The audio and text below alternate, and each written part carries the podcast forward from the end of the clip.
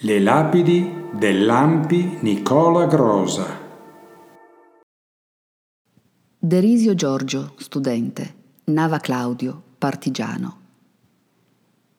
Derisio Giorgio era nato a Torino il 27 giugno 1928, partigiano della divisione cittadina GL, caduto durante i combattimenti nei pressi della sede del gruppo universitario fascista, GUF, in via Gagliari, il 27 aprile 1945. Nava Claudio era nato a Torino il 6 giugno 1928, abitante in via Gagliari 25 dall'agosto 1934.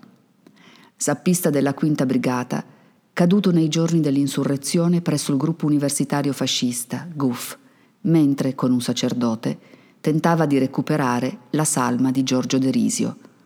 Avevano entrambi 16 anni.